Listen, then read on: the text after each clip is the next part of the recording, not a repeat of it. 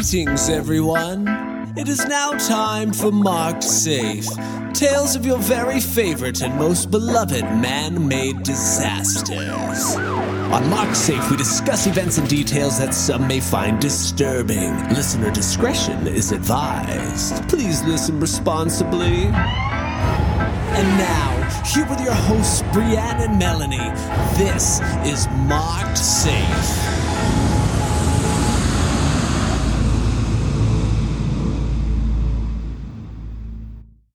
Brianne, Melanie. I have been thinking about this conversation that we had pretty much all week, and I feel like you need to share it with the world. We have so many conversations. I am specifically talking about being a good citizen. okay. I don't know what we're doing to my child. I don't know what kind of kid we're raising here. We're clearly raising her together. We're clearly we're clearly influencing her. And I don't know. so, I think I've talked about this before. I have a little wall feature above my computer and I've got many clipboards and they're lined up and they have each one has clipped to it a picture from a story that we've covered. Like there's one of a derailed dangling uh roller coaster car, there's um, a sinkhole, there's a dam collapsing, and so on and so forth. None of them are graphic or anything. And Adelaide has asked, because she's a very curious little creature, what the story behind them is. She knows, you know, there are cases that we've done, but she has asked at various times, like, you know, specifically. And one of them is Scheele's Green. Which, for anyone who hasn't heard it yet or has forgotten, and how could you?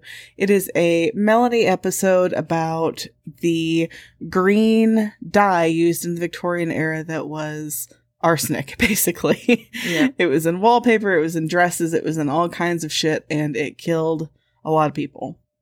I, I don't remember what I've told her. I think I've told her that they they were using a green dye for this stuff and it turned out to have poison in it and that's, you know, the point of that one I've got it's like a pretty old-fashioned cartoon of a woman in like a Victorian dress that's, you know, Scheele's green. So, as you all know, she's homeschooled and we we we do most of school on the couch honestly but we do social studies on the computer because of the way the curriculum is. So we were over here doing social studies the other day.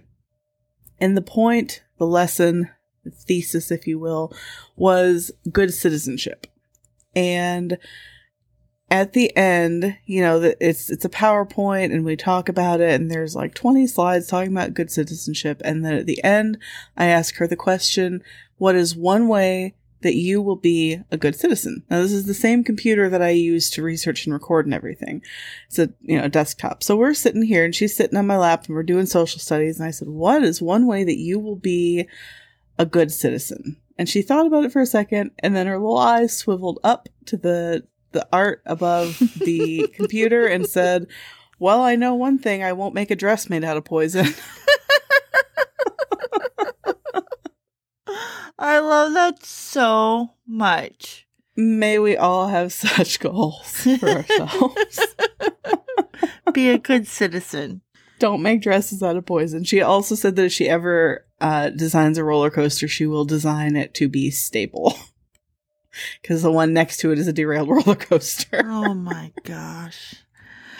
Well, speaking of good citizens, There's none in my story. Not many. there might be in our bracket. Oh, I doubt it. It's Florida Man. Yeah, maybe not this week though. Okay. All right. Lay it on me. We've, by the way, for anyone who might interpret a weird energy this evening, we're recording two back to back episodes right now. Very And yeah. I'm I'm 95% sure it's the only time we've ever recorded back to back episodes where they were both the same persons. yeah. I don't think we've ever done it. We've done back to backs probably, I don't know, 10 times for one reason or another.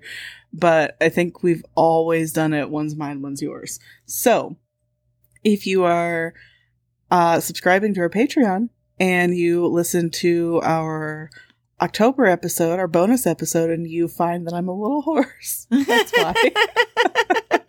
Just a tiny horse. Nay, nay. nay, nay. So we're going to jump right into the bracket now. All right. So, Florida man reports dead body by taking the skull to Publix and using it as a hand puppet. That's how he reports it? Yep. Okay. That's irresponsible, I think. He's not a good citizen. No, he's not. Versus that man would make clothing out of arsenic. he would. It's the same energy. Yeah. Florida man throws alligator into Wendy's drive-through window. Hmm. Also, this is the last one before they all match up with each other again. oh, it's about to get hard. Okay, it's actually hard right now, unfortunately, because sometimes I like to be a Pollyanna and I like to go with the one that's just simply less of an asshole thing to do. and I mean, in that case, it would be the skull one. That's shitty. You're probably tampering with a crime scene. You're definitely being a fucking creep, but you know, you're not like assaulting a fast food employee. So I feel that I should. I feel that I should pick that one, but I've been to Wendy's when they were out of lemonade. and you've wanted to throw some shit at them? If I had an alligator in my car, I don't know. Threats would be made, at least. We do love our Wendy's lemonade over here. Yeah. And I mean that's that's kind of that's kind of been my energy the past week or two for reasons. And I think I'm I think I'm gonna I'm gonna have to pick that one. I agree. I agree with you on this one. yeah. Oh, how do you normally not? Um, sometimes I think it should go the other way. All right. I really wanted the mermaid to win the last couple episodes ago. I know you did. I could tell. I wanted white chicken to win. Oh, that was a different packet. Okay. Fuck, fuck off. Selkie. Kindly fuck off. All right. You know, I'll give you. I'll give these, you a break. these brackets have made me a very controversial person. oh, Do I have we ha- thick enough skin for it? we have almost all of um our dishes. I think we might have all of the dishes for the next bracket done already. Oh, really? Yeah, and Sarah put them all together. Thank you, Sarah, for doing that. You rock. She put popcorn salad on there. I mean, you kind of rock. I told her. You rock, asterisk. So we we, sh- we shall see. yeah, I'm on the fence about actually making them. Part of me says yes, part of me says I would have to make two every week, and ain't nobody got time for that. I know, but isn't it nice to like already know your like dinner schedule for the week? Kind of, at least two days of it. You don't have to plan. Uh, I don't know. Let me think about this. This is horrifying. okay, I got. We got to come back to that. oh, do you want to know some something just heinous? I do. I think this It's is my our. episode.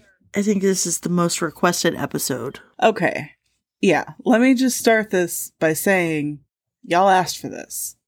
This is your fault. because yes, I do think that this and the Hyatt Walkway collapse are our two most requested disasters of all time. This is the only one that I can think of. I know there were more, but this is the only one off the top of my head that I know for a fact people were requesting before we had ever even recorded our first episode. Yep. This, yeah, back when we were first Drawing board. floating yeah drawing board f- workshopping things floating ideas seeing if you know there was enough content that we really want to talk about. Turns out there's a lifetime's worth. Right.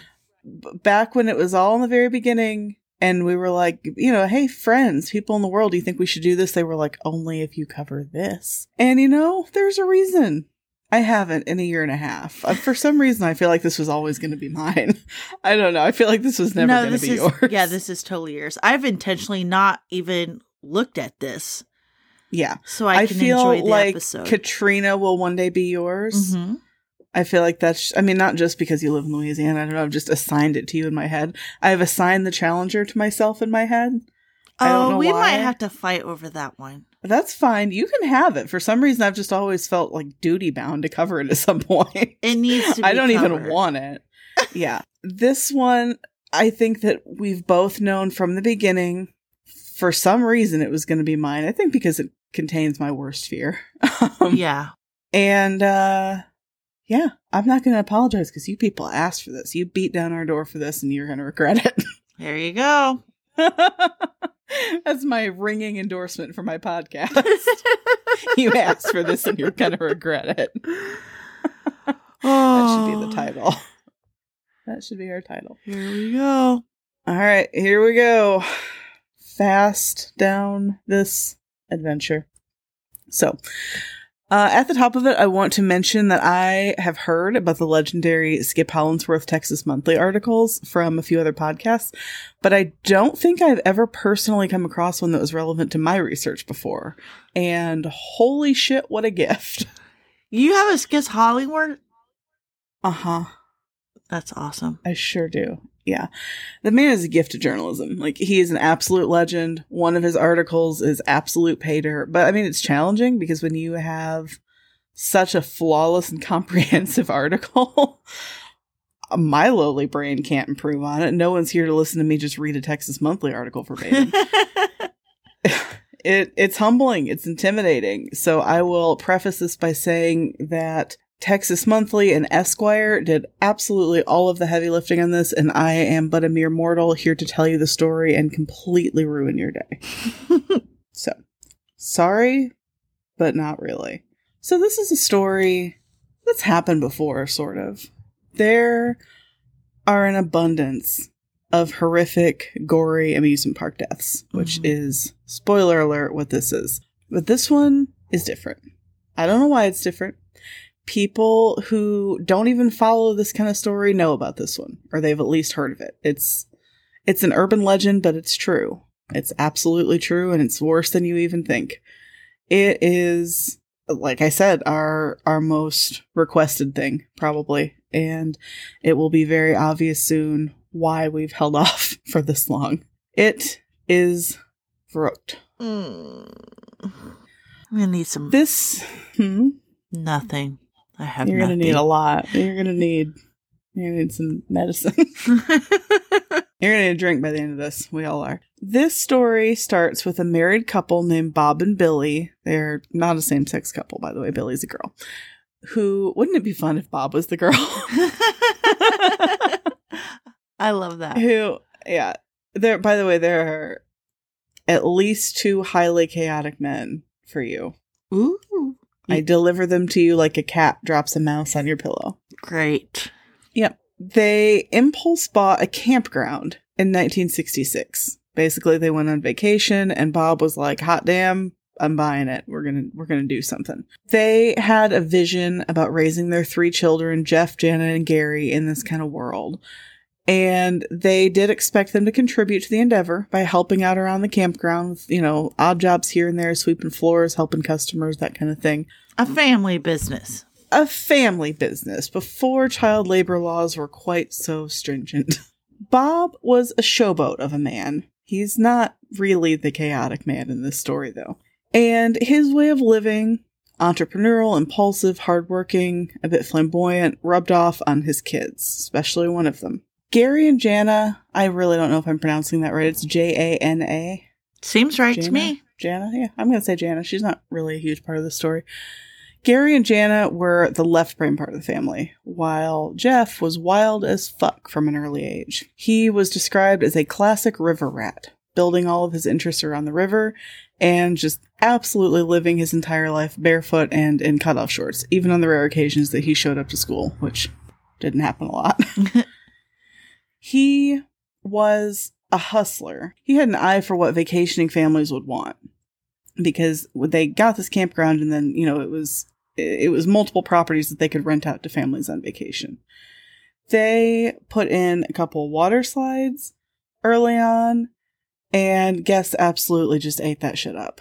But when they were a little too fast, they went into the river and the guests were landing in the river with a bit too much velocity. So Jeff improvised something that he called a water break, which was like a dip toward the end that slowed their speed right before they came out. Hmm. He, but he just, he, he had his finger on the pulse of this in some weird way. He would ride across town on his bike to buy damaged car tire inner tubes from gas stations so that he could repair them and rent them out to tourists to use in the river. He saw the family's life on the water, running the campgrounds as just absolutely idyllic. And he was completely in his element giving river tours and starting a petting zoo. And he just took on a lot of responsibility and he loved it. It was all he wanted to do. He was a bundle of manic energy and he saw school as a complete waste of time. It was probably boring for him. After Jeff somehow graduated, he opened a video arcade bar, which sounds like a pretty chaotic place.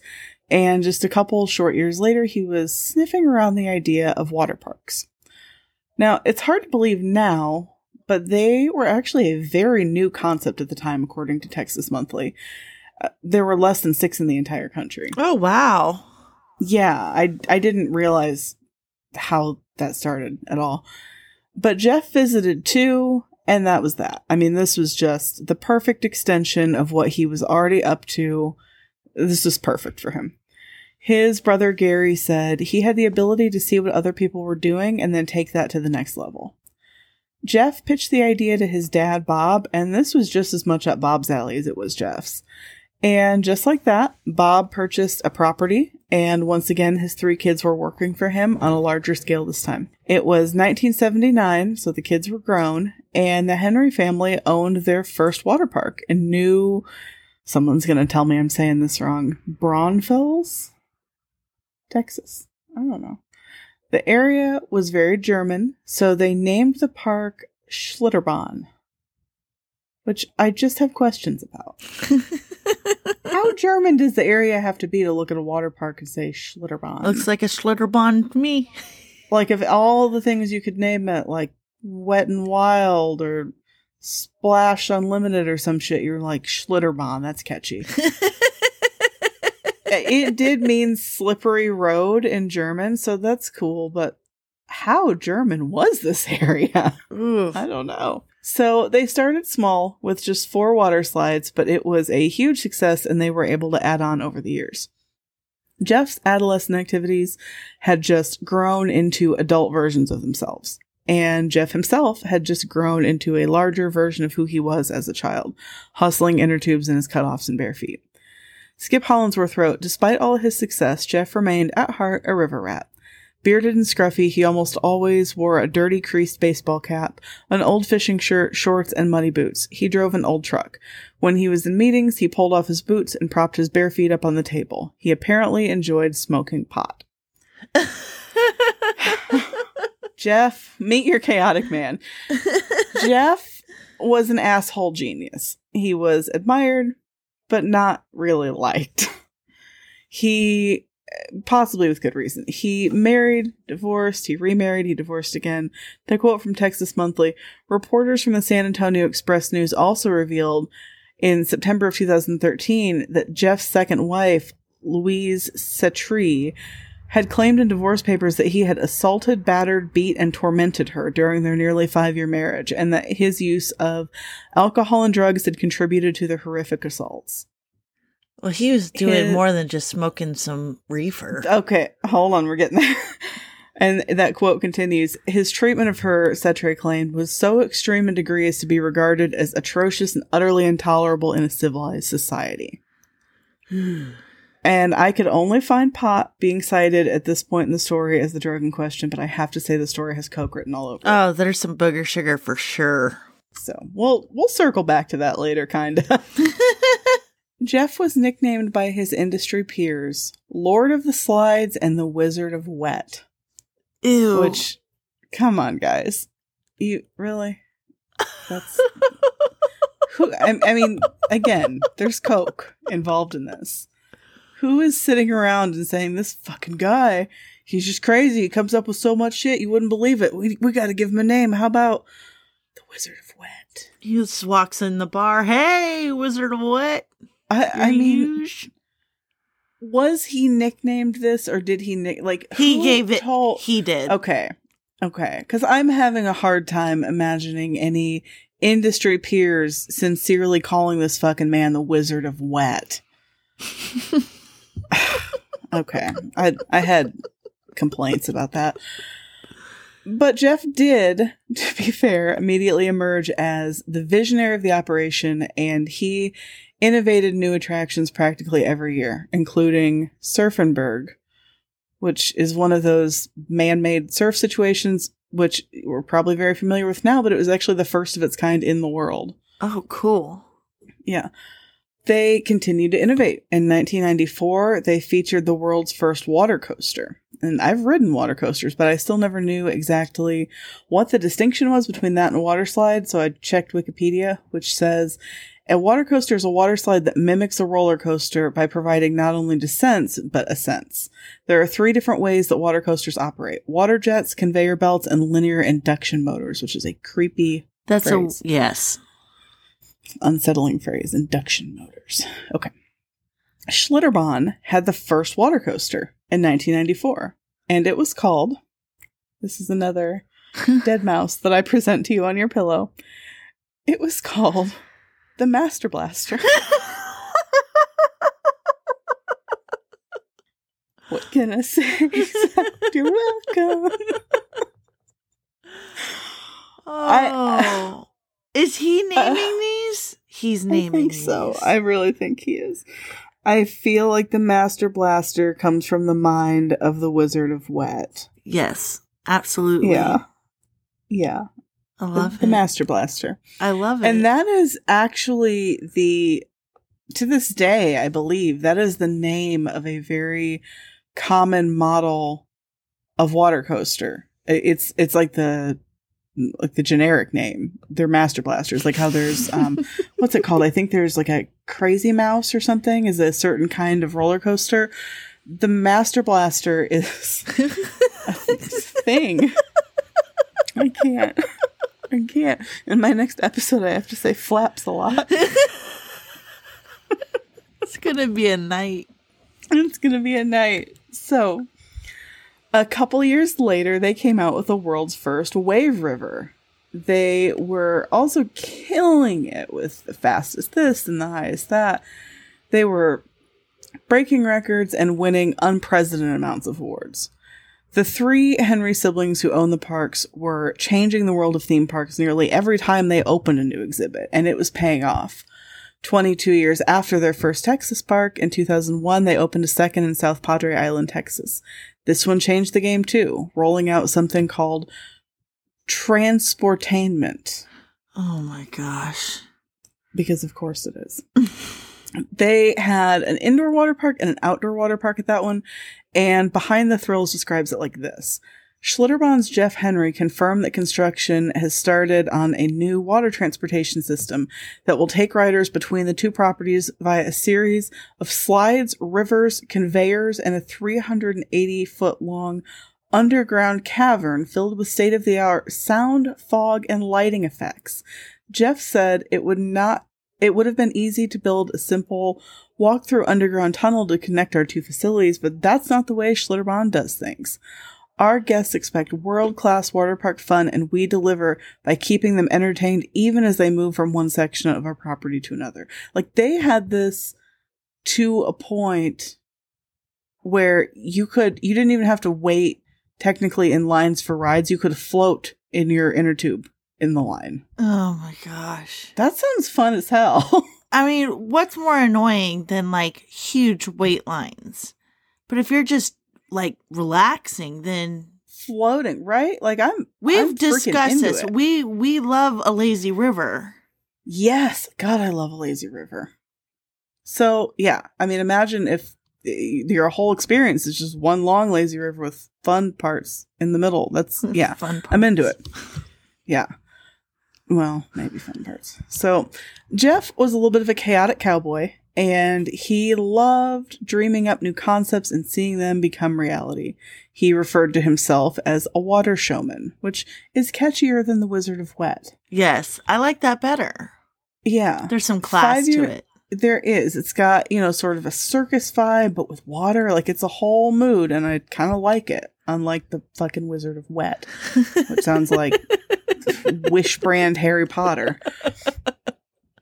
Anyway, I have a problem with that name. I, I knew Which I had a brand small of Harry problem. Potter? Yeah, I had a small problem with it as I wrote this, but now that I've said it out loud, I have a bigger problem. So, five years later, in 2006, they opened a third park in Galveston that featured what was at the time the world's tallest water coaster. Three years later, in 2009, they opened a Kansas City location. This had come about when a Kansas City investor approached Jeff about something on a completely different level. They wanted him to build a sprawling complex with rides, hotels, retail stores, and even a residential neighborhood wrapped around it. Oh wow. They broke ground, but the Great Recession hit right in the middle, and plans had to be dramatically altered. And after another seven in 2016, their final location in Corpus Christi would open. The parks became so popular that the fans had their own name, Bahnophiles, which I think is stupid. And th- that's going to be the title of this name, a, a name, a title of this episode, a name which I think is stupid because I think it's all stupid. all of it. Absolutely all of it. It was kind of culty in the way that Disney is. Like, I know that Disney is kind of the opposite of culty because it's, you know, the biggest name in the world Oh, it's practically, but still- you know how people get. Yeah. It's still People cool. are fucking weird about it. Skip Hollandsworth wrote, For the most devoted fans, Schlitterbahn is an aquatic version of Disney World with something for everyone, from huge playgrounds for children to swim up bars for adults that serve beer and margaritas. Some bahnophiles spend every summer weekend or even entire vacations at Schlitterbahn. wow. Yeah, that's a lot. But I mean, if you can just float from place to place, I'm, I'm kind of with it. There's so much pee next to those bars. yeah. Some of it's probably Jeff's. Jeff Henry loved it. And he loved raising the ante more and more with each dazzling new idea that came to him while he was completely sober, only smoking pot, Melanie. he had a reputation to maintain. And the Kansas City park that had been curtailed by the recession had some issues to compensate for. Wait, listen. If you're smoking pot, you don't care about your reputation. You don't care what people No, think. You're just no. relaxed. None of this is a pot vibe. Yeah, no, if this was just a pot situation. Now, I will say that the just float from attraction to attraction, that that is a pot idea. Yes. For sure. That's yeah. And but I mean the rest, like no. The showboating No. and all that. No, this no, this this didn't come from that. No way. It came from something illegal, but not that. the huge scale back of the Kansas City park had left a, lot surrounded by unfinished dirt. And it was not being met with the intensity that he and the rest of the industry had imagined. I mean, it was it was received pretty well, but this was hyped. This had been hyped up. And it was just like, yeah, that's a nice park, I guess. There's a lot of dirt that you have to go through just to get to it because that was where they were going to put a freaking residential neighborhood and hotels and retail stores and then didn't. Mm. So it needed something. Jeff was attending a trade show while the park was being built. And when the producer of a show about extreme water parks approached and asked him what he was currently working on to see if it might be something they'd like to feature, Jeff blurted out something that had just come to him in the moment an unfathomably tall water slide that was something beyond just steep. He also impulsively came up with a name for the type of slide that it would be on the spot a speed blaster. Because Master Blaster was taken. the more he thought about it, the more he was committed to it. And when no one else would pick up the concept, he realized he would just have to do it on his own. There's probably a reason that no one else would. It was Jeff's baby, and he oversaw the design of it. They would call it Verrückt, German for insane. Mm. It would be over 168 feet tall, which is taller than Niagara Falls, and it would be very close to a straight vertical drop. making it also the fastest water slide in the world at 70 miles per hour. No. No. The Henrys announced their intentions to create a record breaking slide, but they didn't say any specifics. They didn't say by how much or anything, so no one else could race to beat them before it was released. But they were really just figuring things out as they went along, like real bad. Jeff and this other dude who used to build yachts and now built amusement park shit, they tinkered with the slope and the speed with absolutely no engineering experience between them. None whatsoever. Mm. Jeff had come out and promised something unbelievable, something novel, something the whole world of hard to impress, well traveled thrill seekers would be floored by. And now they had to find a way to make it happen. Oh my god, you're not supposed to just manifest this You're shit. not. You're not. You're really not. Jeff didn't want to fuck around. He wanted to keep the hype going. Are you sure he didn't want to fuck around? Well, I mean, he wanted to fuck around and find out, but he wanted to keep the hype going, which again is not pot thinking. so he worked his team night and day to design and build it. Texas Monthly says he told one reporter that Verrückt was an erotic piece of art, which is a red flag, and would go down in history as the most terrifying ride ever built in a water park. He told another reporter that he had conceived of Verrückt because he could no longer tolerate the thought of the world's tallest slide being in Brazil. And mind you, he had actually built the tallest slide for a Brazilian resort. Like, tall Brazilian slide was technically his. But then they went after him and they built another one 29 feet taller. Oh my gosh. yeah. I'm from Texas, he said later. It was a matter of pride. It's it's a pissing contest. It's a pissing contest with the universe. Just the with God. So they came up with a 17 story, nearly vertical drop, and then the riders would be shot up five stories by this insane, unprecedented, newly invented, basically the strongest hose of all time, more or less. So they would be shot up five stories and then down another extremely steep drop. The entire ride took 18 seconds to ride. And Jeff didn't want it to take much longer than that to build either. Oh my gosh. Six month deadlines were slashed and replaced with five week deadlines. No, five weeks. Five weeks.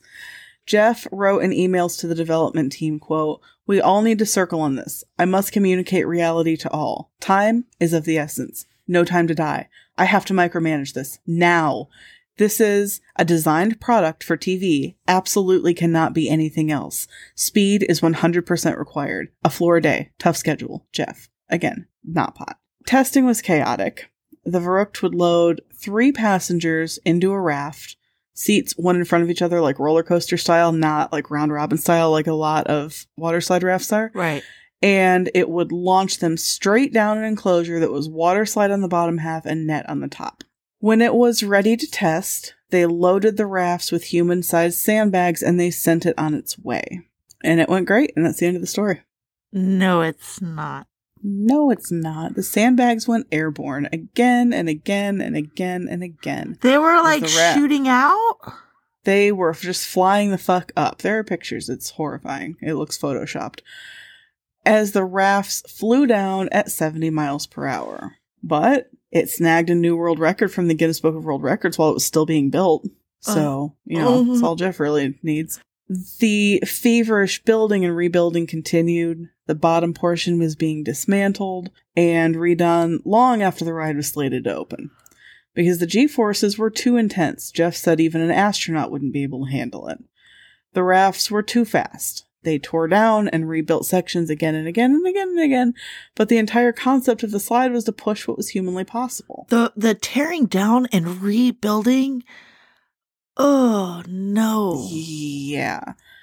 The mindset was that if it was straightforward and safe, it wouldn't be an exciting ride. So ultimately, the danger and the challenge of the build was the whole point, really. He didn't see it. It was, it was a feature, not a bug for him. Jeff himself and his yacht building friend were on the maiden voyage, and Jeff joked that it had been nice knowing them in case they died before the raft started down. But his friend, who had helped build the fucking thing, was like legit scared. He said, if you see a couple people go down the slide, you say, it's survivable. But the first time, you don't know. You really don't know. The, the debate is about whether the fucking ride is survivable. yeah, you should abandon ship at that point. That's point. not really the word you want at this at this stage No. of things. An employee who watched a test run said, After seeing that, I told my friends and family it was only a matter of time until someone died on Verrückt. What made me say that was that the sandbags that were being tested kept flying off the rafts. The Texas Monthly article says a safety consultant hired by the park shortly before Verrückt's scheduled opening told Henry it was unfinished and unsafe. When complete, he recommended that only riders aged 16 and over be allowed on the ride.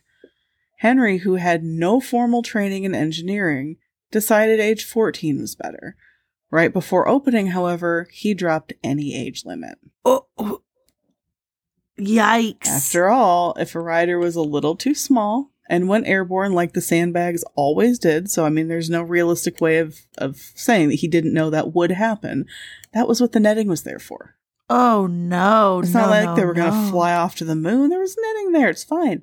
There were weight requirements, not really for individuals, but groups of riders were weighed together, and the total of the three had to be between 400 and 550 pounds. And no one individual could weigh over 300. Those numbers just kind of came out of Jeff's ass, honestly. The Henrys, specifically Jeff, were able to just kind of eyeball these things because water parks were not regulated much at all. There was nothing at the federal level. I don't think there is now either. It was up to individual states, and they were lucky that they only operated out of Kansas and Texas because in those states, all they had to do was be well insured. Oh And they were. gosh.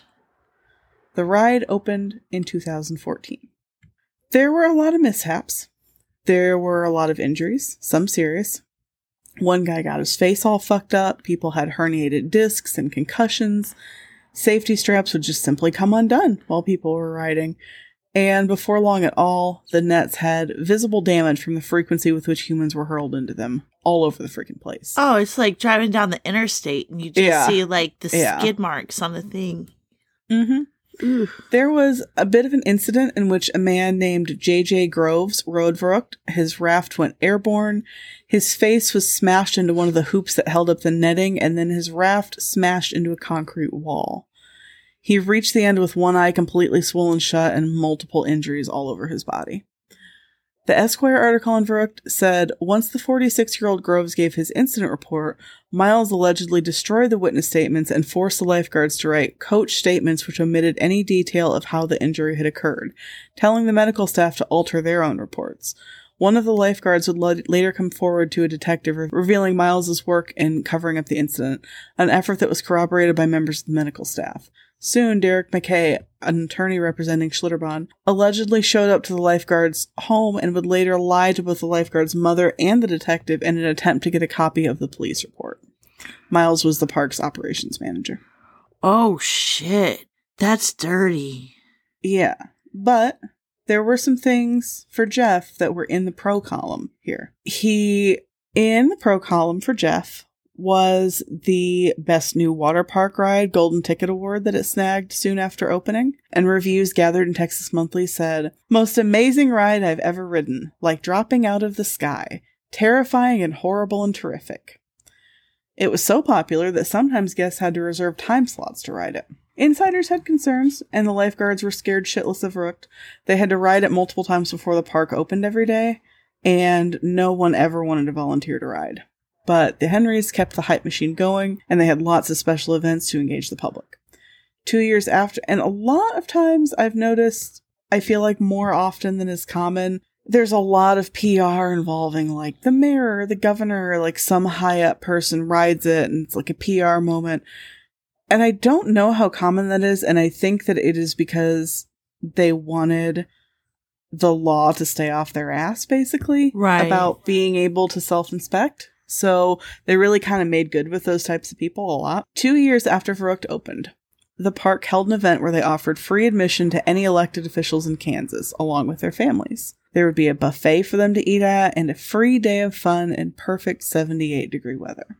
Scott and Michelle Schwab and their four sons Nathan, Caleb, Isaac, and Alex decided to go. Scott was a Republican member of the House of Representatives and had been for seven years, so the family qualified for the promotion, saving them $230 on what would have been their admission. And let me tell you, state legislators don't make that much money. I fell down a rabbit hole about that. Oh, really? Yeah, not as much as you might think at all. In um, Kansas, I believe it's actually paid by the day, and the amount is like not that high. Oh, wow. I, it, it's an amount where I, I would say they would have to have like that couldn't just be their job. They'd have to have some supplemental. Yeah, so I was like, you know, how helpful is saving two hundred and thirty dollars for these types of people? But I mean, it it might be helpful, especially because they've got four kids, and they don't have to buy food. There's a buffet. So, with the bravery of a 10 year old boy or a Melanie, Caleb absolutely had to ride Verrückt. he, you would have ridden that shit, I I, guarantee I it. would have been on there. He was the second oldest of the four boys, and he certainly wasn't the 16 years old recommended by the safety consultant that Jeff Henry had poo pooed, but he did at least meet the 54 inch height requirement with some spare. He weighed 73 pounds, which is not a lot. So, by himself, the freckle faced 10 year old climbed the 264 steps to the top of the slide and waited to be strapped into the blue rubber raft.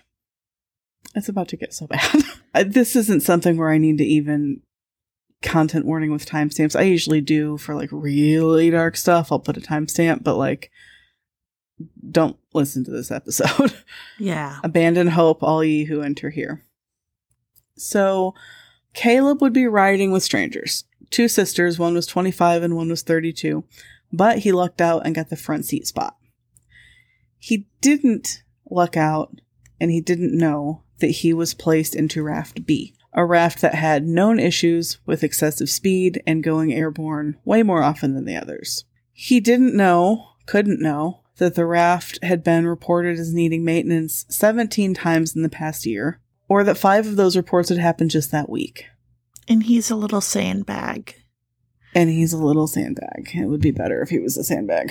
As always, the board ride operator waited for the signal board to indicate that it was time for the next raft to disembark. And when it was time, the belt underneath the raft moved it forward until it bumped against the metal gate at the very top of the slide. After a moment, the operator pushed one more button and the gate flew open, banging into the netting on the side, and for just a second, everything stood still. After that, everything went very fast. The raft hurtled down the first huge vertical drop, and then it started up the five story ascent to prepare for the final drop. The water, I watched a lot of POV videos, and in every single one, the water made this weird sucking sound as the raft climbed. Oh, no. Yeah, I've not really heard on a water ride myself. Maybe the weight of Caleb and the two young women was not quite enough. Maybe the maybe the distribution wasn't good since he was, you know, so much lighter and in the front. I don't know. But the raft went airborne, just like sandbag after sandbag had. But sandbags are kind of lumpy by their very nature. They mimic a torso pretty well, but they don't have all the smaller complications of a human body. A sandbag smashing into netting isn't quite like a human because the entire thing isn't small enough to make it through any of the parts. And there's no small weak point like a human limb or a neck. A sandbag would just bounce off the netting a little worse for the wear, but when it's a human, a human child, a small prepubescent human child, things play out differently. They played out very differently for Caleb. Even the sandbags hadn't fared that well, but his fragile small body was no sandbag. The netting above the slide was held in place by metal half circle hoops placed every so often, and when the raft went airborne, Caleb in the front seat went airborne with it, pushing his head into the net and severing it on one of the metal hoops. Oh, fuck. Oh.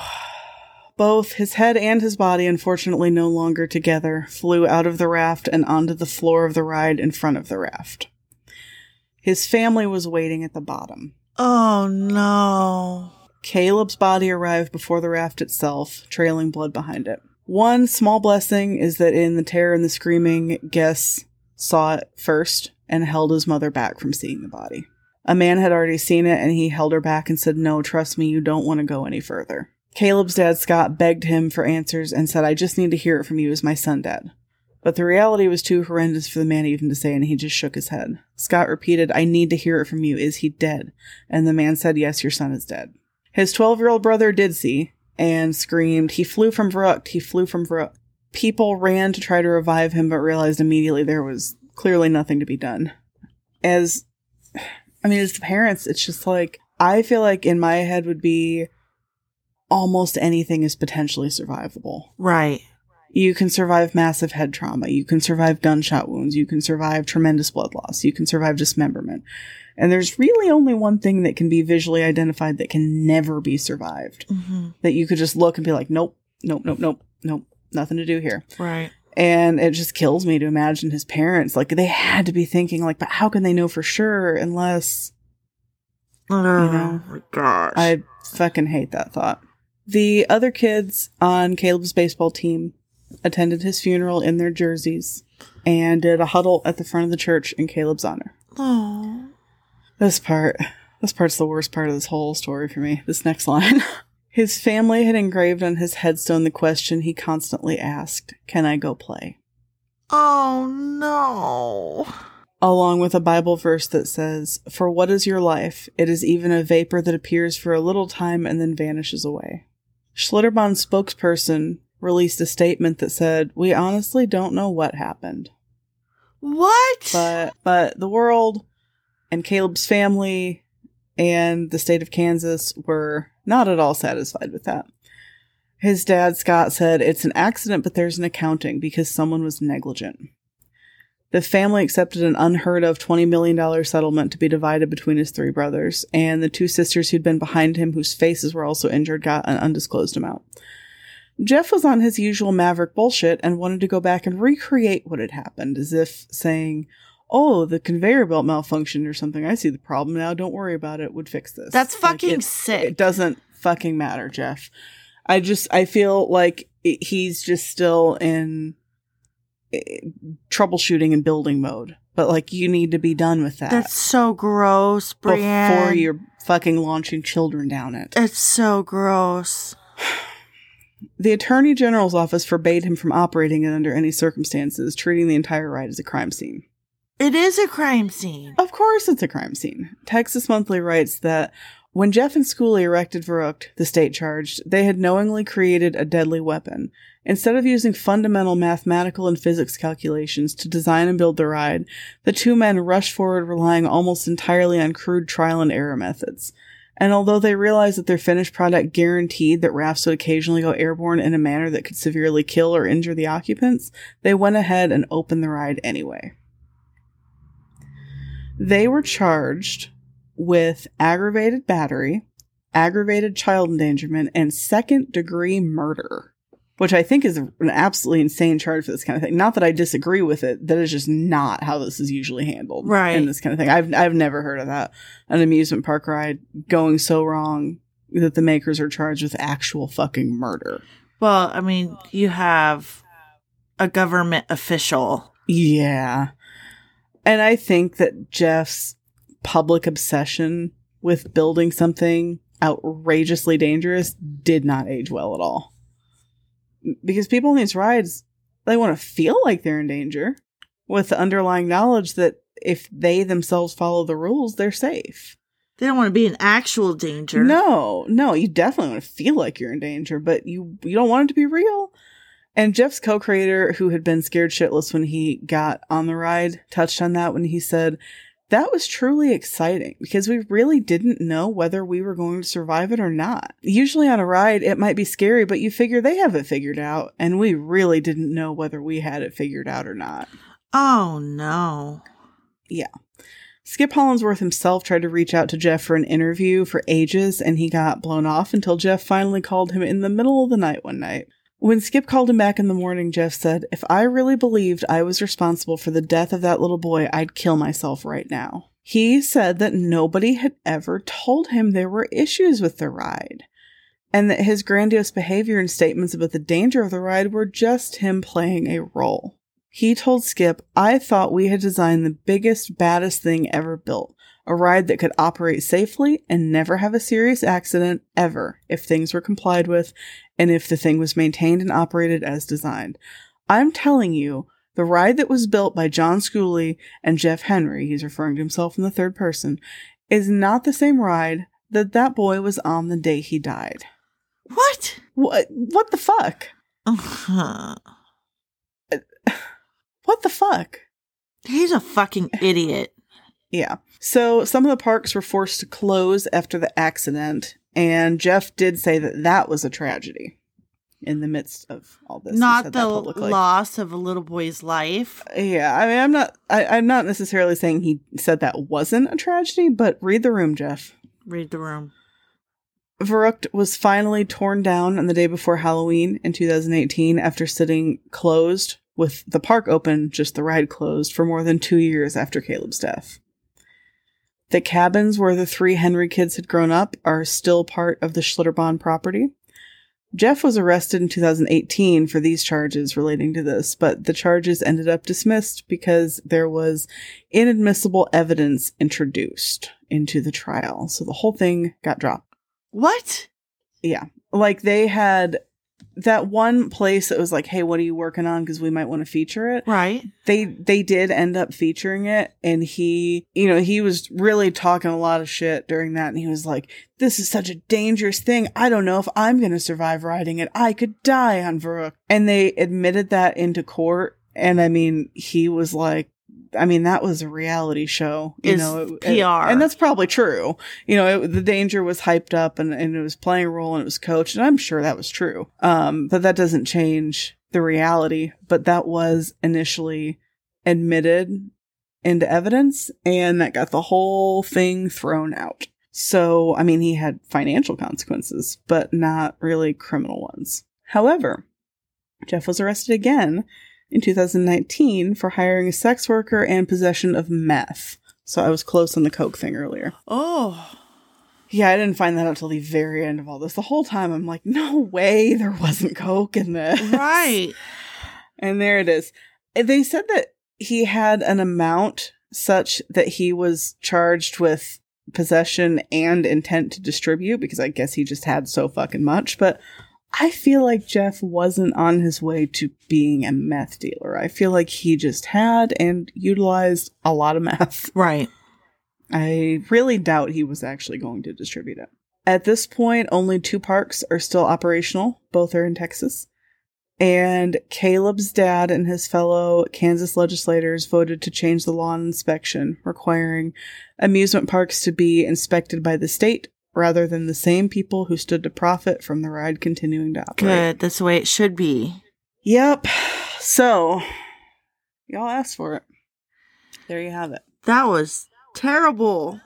Yeah. So, is he in jail still? Probably. I don't think so. Oh, he's probably out. so. I, I'm pretty certain he's not. He's he's a gross looking dude. He if they made a movie about him, he would be played by scrubby Jack Nicholson, like recent Jack Nicholson. Mm. I mean, he's always been a little grody, but still recent Jack Nicholson. it's bananas to me that like someone could get away with building something like all willy nilly like that. I mean, it really kind of does make you want to like. I know, especially now that we're you know bigger on TikTok. There's always people in the comments who are like, "Stop spreading fear. Roller coasters are usually safe." oh, what was I- that not- one that we got? Was like it's one hundred percent safe. 100%. And I'm not, that's not the point. Like, I'm not trying to dissuade people from doing hardly anything. I'm sure there are a couple things throughout the course of this podcast that Just- I am. Be a good citizen. Yeah, because don't make dresses made out of arsenic. No, don't But, don't willy but by and large, water slides. no, no, don't do that. By and large, there is no call to action. I'm not, because these are people mostly commenting on amusement park videos. And I'm like, if you think we're trying to stop people from riding roller coasters, wait till you hear the rest of this podcast. Because, I mean, it's everything. And I'm not trying to suggest that people stop existing or stop riding roller coasters at all. Like, that's not my thesis statement here. But I will say, you might want to check your local laws on inspections and things. Do your due And- diligence. You're Yeah, allowed to. yeah, I don't see why yeah, not. I mean, because especially because people travel for amusement parks a lot.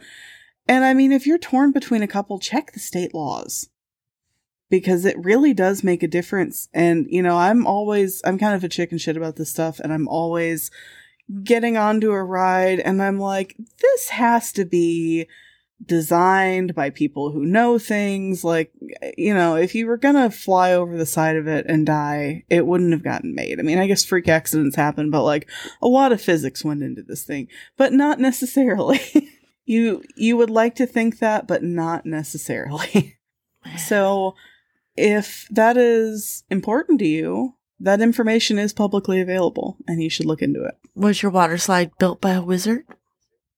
The Wizard of Wet. Was it? No, it was built by the Wizard of Dry. and I survived, God damn it. Oh. Man, we need some disaster relief. Yeah, big time. You go first because mine is almost as dark as this episode. Oh, okay. um, I put out my. Well, I started. It's not completed, but I put out my Halloween display.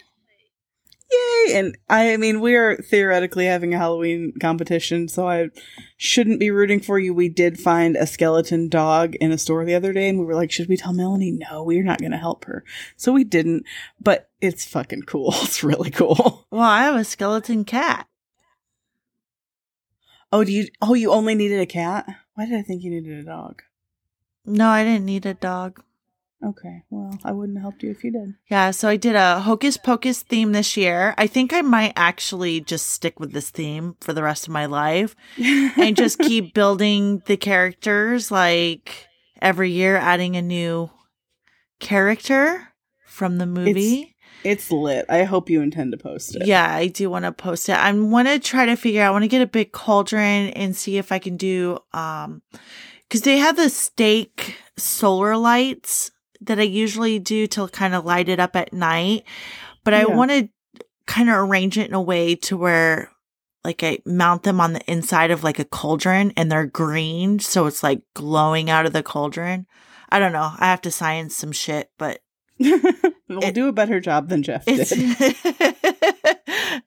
so but yeah that's that's mine i'm officially getting started on spooky season You deserve it after all that. oh and i got my vacuum i got my vacuum for and it looks amazing. yes aunt carolyn when we evacuated for the hurricane um she had an old school hoover for me so hopefully no one That's steals adorable. it i'm just waiting for like someone to come in my yard and steal this vacuum You live in a pretty nice neighborhood. Hopefully not. i hope not I hope not. We shall see. For you. What's yours? Are you guys watching *Handmaid's Tale*? I have I haven't like I'm not caught up this season. Okay, I, I feel like there may be a lot of people who are like, yeah, it was really good, but it's been a year and I don't know if I'm really ready for that kind of darkness again. Because I was, and then we just kind of dove into it and we've binged the whole thing in a very short period of time. Well, we've got an episode and a half left. How you have not seen Oh. it before? No, I've seen it, just not the recent season. Okay. It pretty recently came out. It is so good. I love this season. And I really want someone to discuss it with me. And after I finish the last episode, I think we should start a thread in Horrible Ghouls with spoilers only in the comments because I need to talk to someone. Okay, well then I'll get on it too because Okay. I've watched the first episode. it's been a very, I don't want to spoil anything. It's been a, been a very satisfying season because there are a lot of times in previous episode, well, not episodes, seasons where it's like terrible things happen and you're like, oh, I just wish this one thing would happen. And it never does. Right. It never does. But like the things, things happen. It's, it's a very satisfying season. I don't know how it ends, so it may not end in a satisfying way, but I have thoroughly enjoyed watching it. It's my favorite season so far. Okay, yeah. I need a I've been without for quite some time and now that things are starting to get back to normal, my kids are finally back in school as of today, Yay! which means I can watch the grown up stuff again. yeah, we are halfway through episode nine. Depending on how long it takes us to record our Patreon episode, we may be all the way through by the end of the day. um, and then we have one episode left in the season, and I don't want it to be over because it is really, really good. oh. Well, speaking of Patreons, we got a, another grip of them. So here's the deal. Since Halloween's coming up, we're going to do this Halloween party for top tier Patreons. We're going to do a Zoom Halloween party. I'm going to try to get some prizes together. I think we might do a scavenger hunt. Yes, this is Melanie's baby. I am merely a guest, but I'm into it. I want to do a costume contest.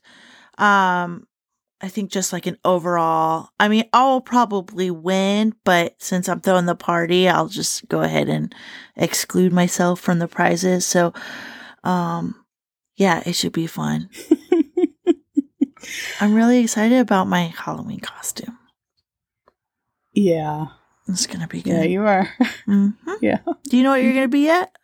No, it has to be themed. So I'm I'm really I'm really thinking about it. I hadn't planned to be anything this year, but now I have to. Yes, I twisted your arm. So be on the lookout for that. Um, our second full length episode will drop on Friday. So that'll be nice. Get two episodes this week. And uh, how about some thank yous? How about it? All right. So, first and foremost, Sarah Cooper and Michelle Kaz both upgraded their pledges. So, I'm really excited. Yay, thank you. Thank you, thank you, thank you. Um, Mac, Michelle Stiles, Karen Alec or Alec. It's A L E C K. And I am gonna go ahead and ask when you guys sign up for Patreons, if you sign up for Patreons, can you tell me how to say your name? I feel like That- such a yeah. dirtbag not knowing how to. I don't. You are a dirtbag. And if I say it wrong, let me know, and I'll totally, I'll, I'll, I'll do do overs. I'm a big fan of do overs. um, I thought this was super cool. Within the matter, within a matter of moments, we got two Catherines, Catherine Tracy and Catherine She's mine. O'Neill, Catherine Tracy's mine. and Catherine O'Neill. So Catherine O'Neill. I'm sure you're cool too. we both have to duel it out. Which Catherine will win? Uh, Shelby Catherine Atkinson. Tracy has been a beloved friend of mine since I was like 14. Oh, She's like one of those people where even if we were to not talk for like five years, I will still run somebody's car off the road if they have something to say about or to her. Full stop. that's awesome. There's- you just pick like, up where you left off. I don't know, three or five people in the world where it it doesn't have anything to do with how often we talk or anything. I will just like forever. I just love you so much. All right, Catherine O'Neill, maybe do not duel her. No, don't. Please don't. I don't want to have to hurt you. I'm sure I really like you too. You guys could be besties, though. yeah. Uh, we have Shelby Atkinson, uh, which I I love that name. I'm from Shelby County in Kentucky, so Well, Shane Sapp. I saw your review the other. Sapp. That's a fun. Was it a good review? It was a really nice review. Here's another name I'm going to struggle with a little bit. Not Mary. Mary, I got Arkenbolt. Arkenbolt. It's A R That's a cool C. H A M B A U L T. Arkenbolt. who who knows how to pronounce it? But I think it's cool. It looks fancy as fuck. And Aiden Porter, thank you so much for supporting us. We super appreciate it. I actually, your cards probably wind up showing up when this drops because I, I, I've been putting them out as soon as you guys sign up. So, thank you, thank Melanie's you. a worker bee. I'm a worker bee. Well, it's been an episode. It has been an episode. Yeah. Go out, So be a good citizen. don't make any poison dresses. Don't do it. Hire an engineer if you're going to build a water slide. Yes. These are these are simple things. Simple things we ask. Avoid meth if you can. Absolutely. I recommend that. I'm not shaming addiction, but you know, don't don't, don't pick it up. don't, don't. It's bad news bears. All right. Well, sweet dreams or no dreams. Sweet dreams or no dreams.